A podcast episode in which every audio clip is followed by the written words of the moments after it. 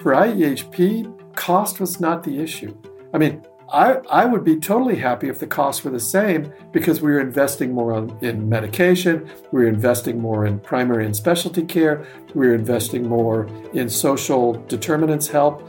I'd be happy if the costs were neutral and quality of life and health was improved.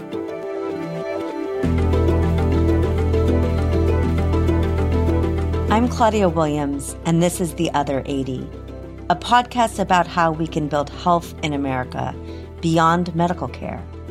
We know that only about 20% of overall health is determined by medical care. We're here to talk about the other 80% access to nutritious food, our relationships with each other, safe and comfortable housing, and so much more. Healthcare makes up 20% of the American economy. Historically, most of this was spent on medical services. But now we're seeing new models and policies, especially in Medicaid, that are substituting housing, food, and other social services for medical care. That's why I was so excited to talk to our guest today, Dr. Bradley Gilbert. He served as the CEO of one of the nation's largest Medicaid managed care plans and led the Medicaid program in California. In both roles, he pioneered whole person health models. A big part of this conversation focused on housing. In 2018, IEHP, that's the Inland Empire Health Plan, invested 30 million of its own resources into housing for its members. This program was a template for California's CalAIM program, which is now providing housing, food, and other social benefits to Medicaid enrollees. Let's define a couple of terms before we get started. Medi-Cal is the name of the Medicaid program in California. The Department of Healthcare Services, or DHCS, oversees it. And CalAIM is the program Medi-Cal is implementing to provide food, housing, and other social supports in lieu of medical services. Okay, let's dive in. Please welcome Dr. Bradley Gilbert.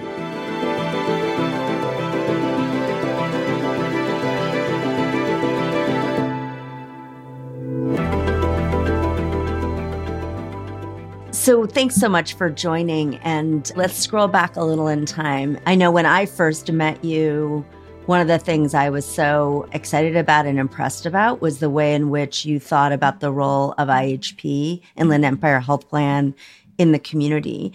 And so the listeners here don't know about IEHP necessarily. And I'd love to have you describe what's really special and unique about that organization and the community. What should folks know about Inland Empire Health Plan? Well, a couple things. I mean, one is we're a funny entity. So we're what's called we were what's called a joint powers agency, which was created by Riverside and San Bernardino counties, which by the way, San Bernardino is the largest county in the United States, and Riverside's the 14th largest, not in population, but in geography. And they're both large counties population wise. So the two boards of supervisors in those two counties created us and so we really were part of the community in the county from the beginning. And so our mission was always about not just providing care for the individuals enrolled in our health plan, but really heavily engaging with the community, you know, community business organizations, nonprofits, but also the two counties. So the county behavioral health departments, the county public health departments. That was our mission and focus from the very beginning yes, we had to provide health care for what ultimately was, you know, 1.4, you know, million people. But really, we started with this total orientation about we are here to serve the community and, of course, those members enrolled with the health plan. And talk a little bit about the community itself. Like, who lives there? What What are these counties like? they're fairly diverse um, and they're not i wouldn't call them high income counties i mean they do have pockets of you know individuals that that make above median income but there's a large number of Medi-Cal patients there's a large number of undocumented individuals particularly in riverside county but some in san bernardino so it's a very diverse population not as diverse as in la or san francisco but you know large latino population large Vietnamese population, and then a smattering of you know Russians and all sorts of you know other communities. And so that was a key part as well. Is how do we reach into those communities, the African American, the Latinx, you know, to be able to engage our members and the community where they are. So we just had lots of connections to churches, to, as I mentioned, CBOs, to other entities that served members of the community. We connected them and connected with them um, to make sure we really could, you know, work well with the community and, and our members.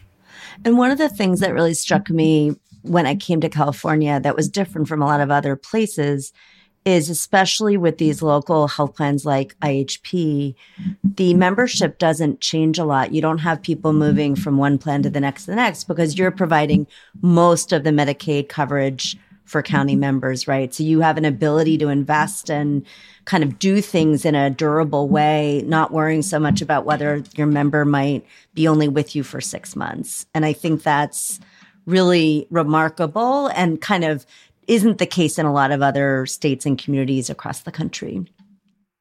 No, it's a great point. It's a great point because we had about 90% of the membership, but you're right, there wasn't a lot of churn. People would lose eligibility and then they would come back on. But your point is, we could take the long view, that we didn't have to think of it as let's get immediate results because that helps us financially. We didn't have to think like that. We could truly think as a not for profit to say, we can do long term investments in the community. At one point, I want to talk about our housing investment because that was a big investment that is forever. I mean, meaning we house people, and we're going to pay rent as long as they're alive and in that, you know, in that housing. And so we could think like that exactly to your point of long term change versus what typically, I mean, typically health plans tend to think short term because that's the window of them making an intervention and realizing benefit. I mean, benefit both, you know, health wise and financially. So let's talk about housing. And if I remember right, you guys made a $30 million investment out of your own bottom line, out of your own pockets. What inspired that? Like, what were the kinds of stories you were hearing from the community that made you think, gosh, we have to go well beyond medical care? And then let's talk in a minute about the structure of the program. I mean, we realized if someone is homeless it's very, very, very difficult to make any kind of progress for them in terms of their health because they have, you know, it's Maslow's hierarchy. I mean, they were focused on, you know, food, shelter, their form of shelter being homeless, and, you know, couldn't make appointments, couldn't take medicines, couldn't think about their health. And so as we interacted with those members, we kept seeing we're not going to make a difference unless we do something different. That was one group. And then the other group was as we became responsible for long term care in 2014, it became very obvious that there were people in those facilities that did not need to be there. They didn't need to be there medically, they didn't need to be there socially. They were fully capable of living in the community. Who wants to live in a skilled nursing facility? Nobody wants to live there. So, those two populations really made us step back and think we need to provide housing, not only housing navigation, assessment, and transition, but we need to literally provide housing. And that was something totally unique. As you know, Health Plan of San Mateo was doing it up north for skilled nursing facilities. Pretty much no one else was doing it.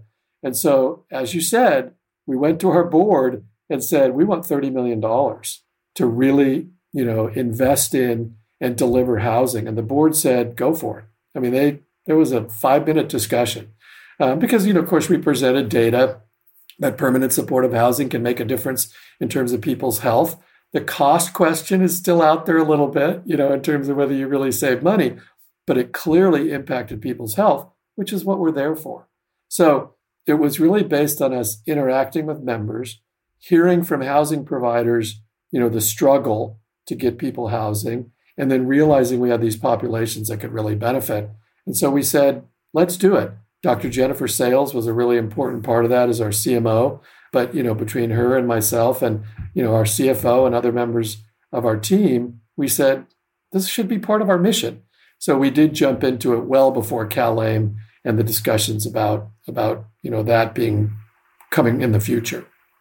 So we went into the community and found housing partners. In fact, in one case, we found a housing partner from the Bay Area that was also in LA, but mostly we used local housing experts who knew navigation, who knew tenancy support.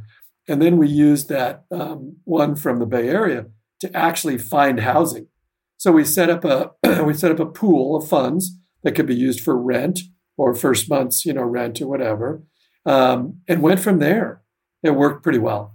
It really worked pretty well. I was listening and preparing. I was listening to an interview you did um, that had Jacey Cooper in it.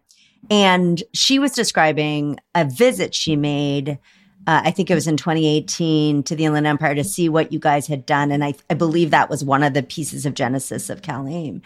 I'm curious what results you shared with her. What are, what were the impacts you were starting to see that really motivated you to invite them down to see what was going on? And what, bring us into that conversation. What did you guys talk about?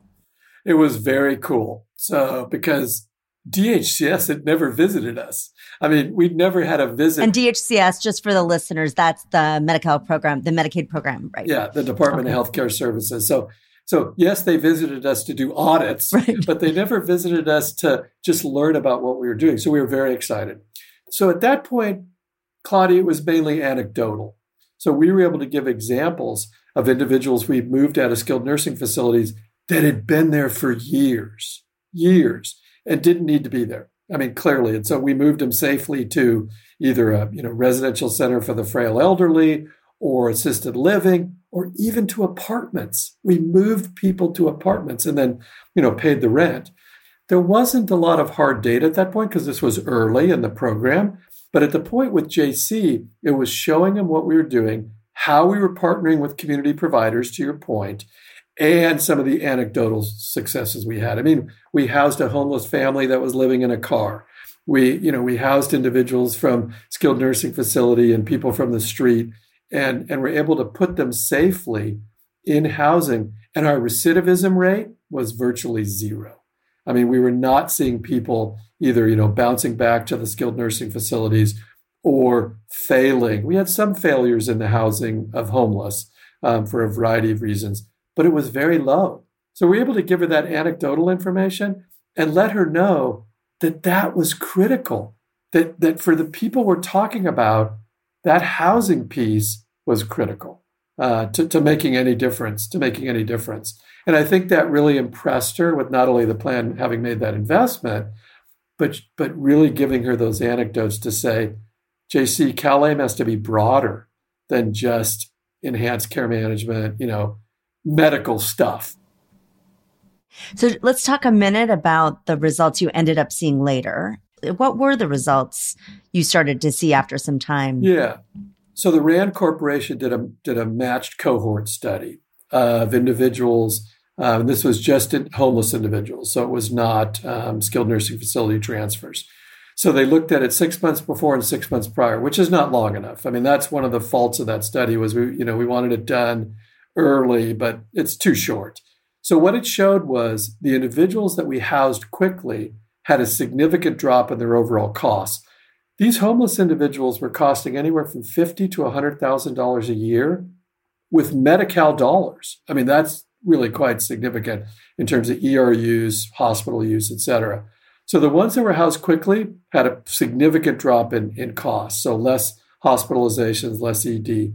The ones that took a long time to house, which was sometimes the case, they didn't see a big difference.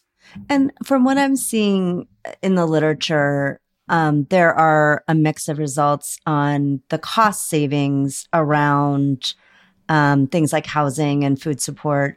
Uh, two things I've noted in looking at that literature. One, it also depends on how broadly you look at the outcomes. Like if you look at a broad spectrum of social outcomes that aren't just medical costs, the benefits are show to be much higher and also just the human benefit. Obviously, if you're a human being and you're able to get the support you need to live in a safe, um, comfortable place, that has immeasurable human impact. So it's kind of an interesting area that I think we'll continue to watch is how do we evaluate the impact?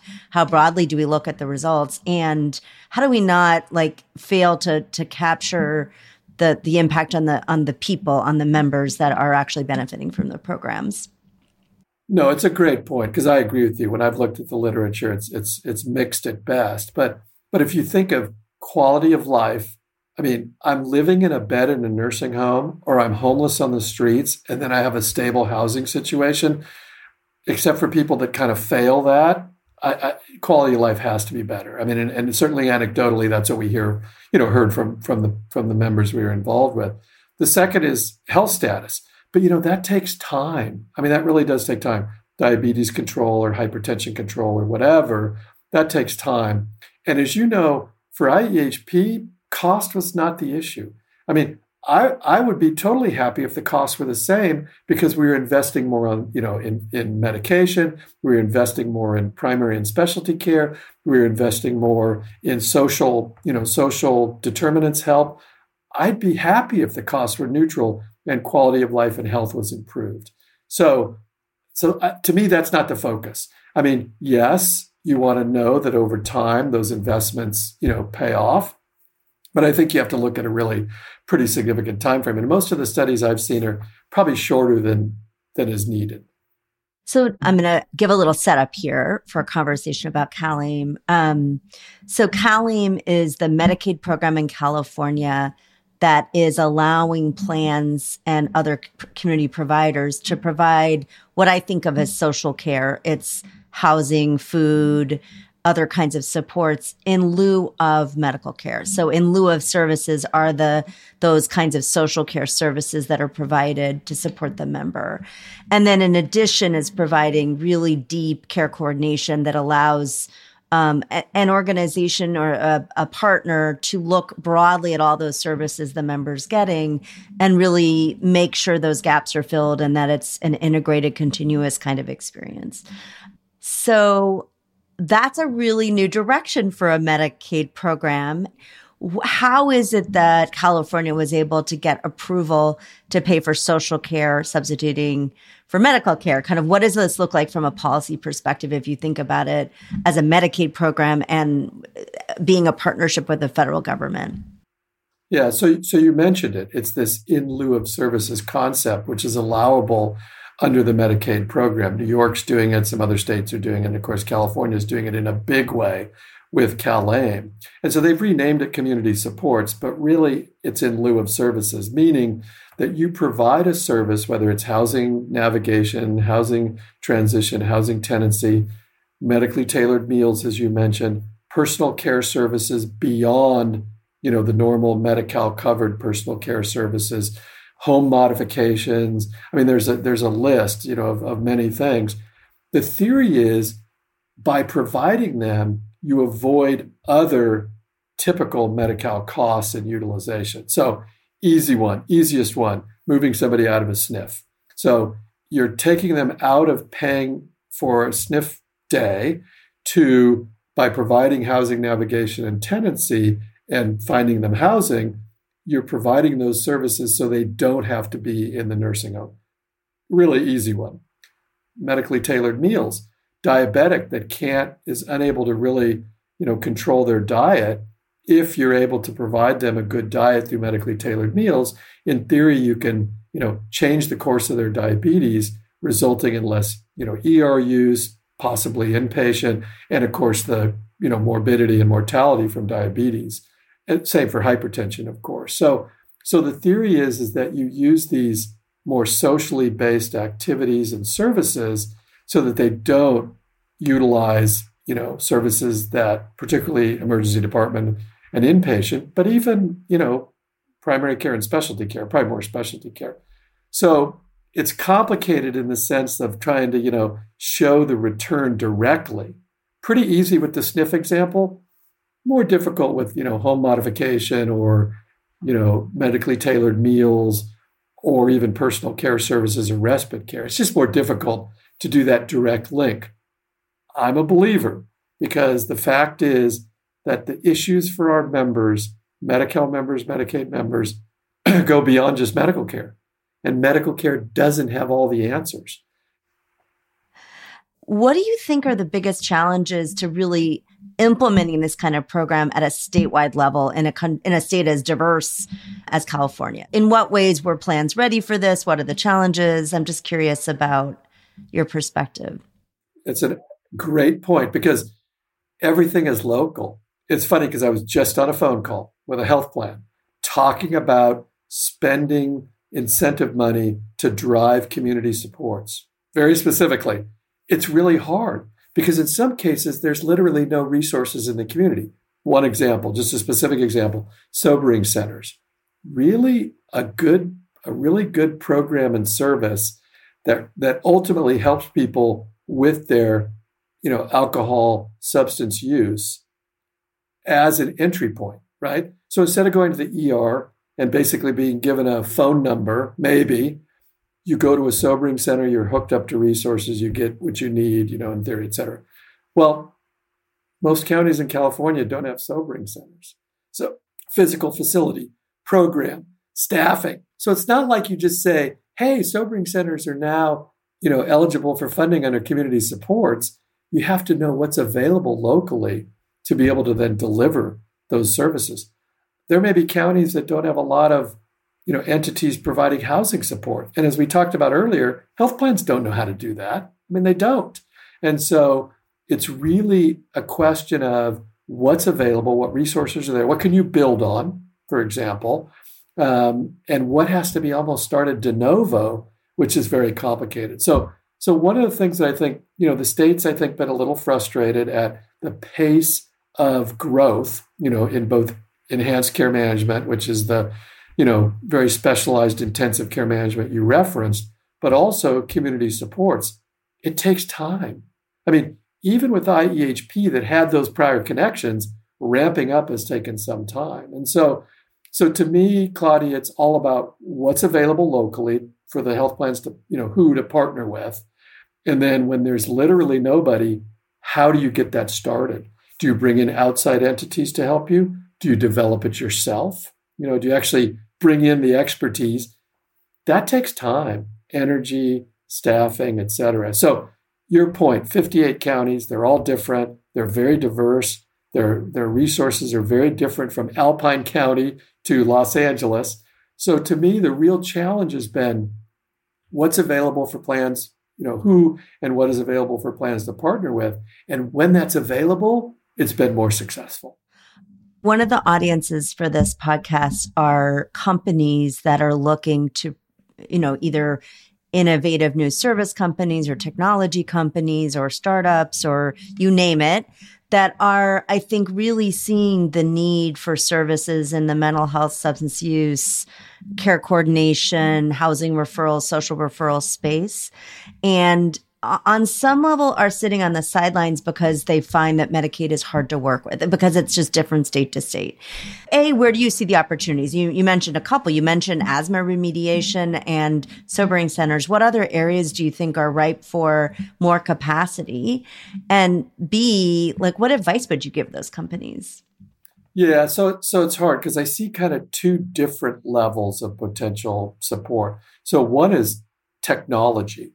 I mean, by January of 24, all of the plans have to have closed loop referral systems for all of their referrals. So think about that social services, WIC, mental health. I mean, the list of potential referrals for members, job training, you know, is really long.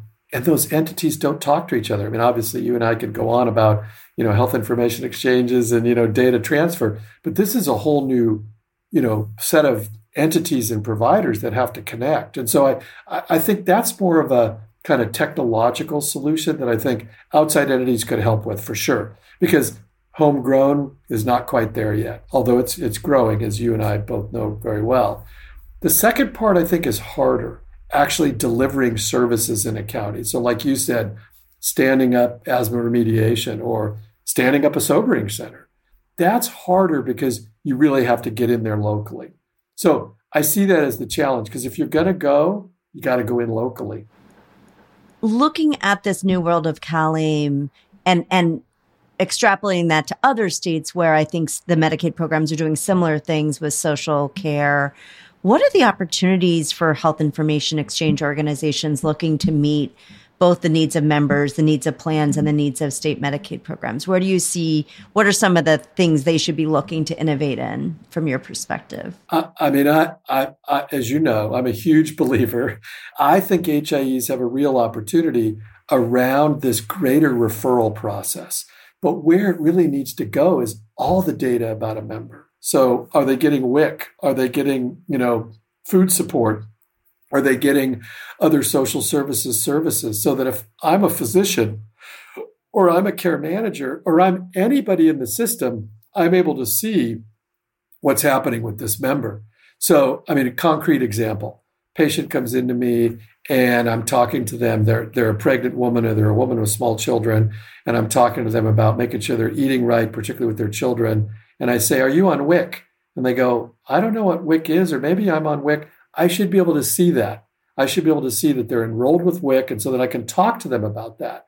Um, or if they're not, I can I can immediately figure out how to do a real referral, a real referral, not a here's a phone number, call them, so that we could get that member that service or whatever service we're talking about. You know, so so to me, HIE's potential, you know, capacity and capability to provide that closed loop referral system, I can tell you in California, it doesn't exist. I mean, it just doesn't.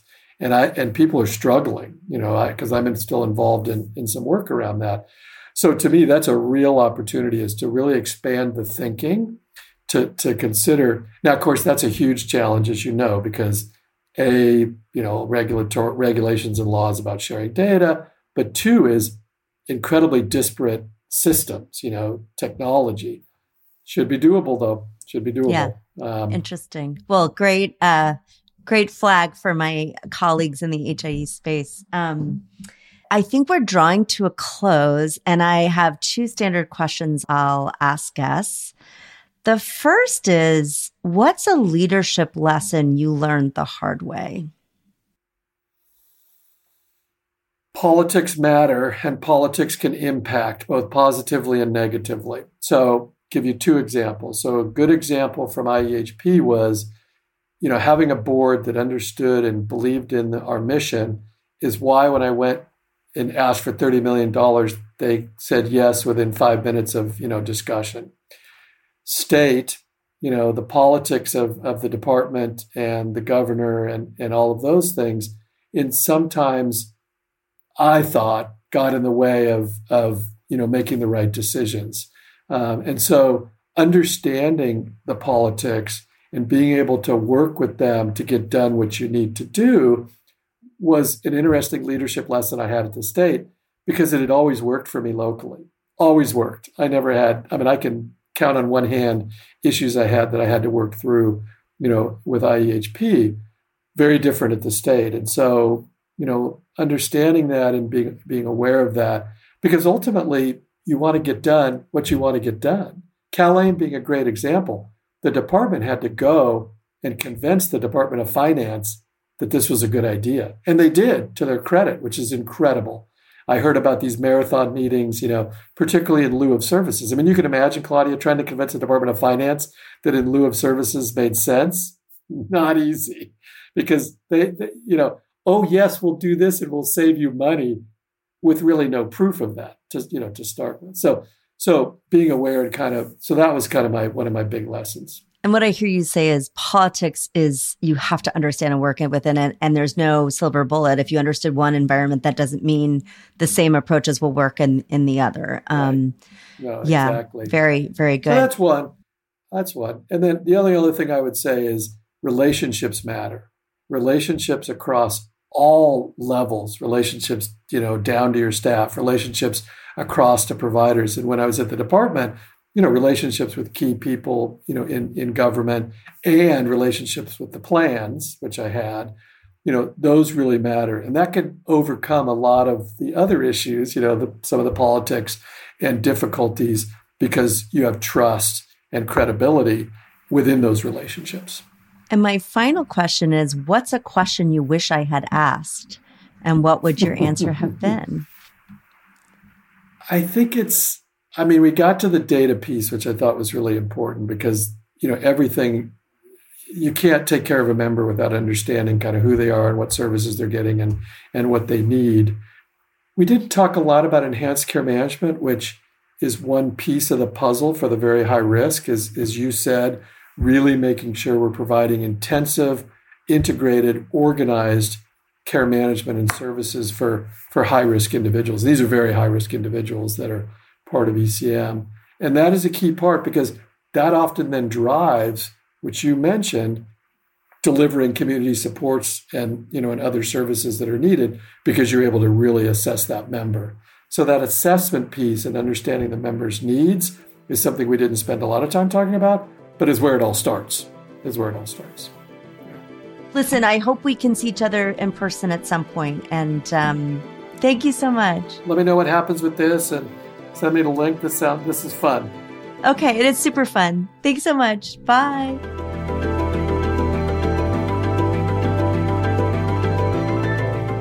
I am so grateful to Dr. Gilbert for sharing his insights.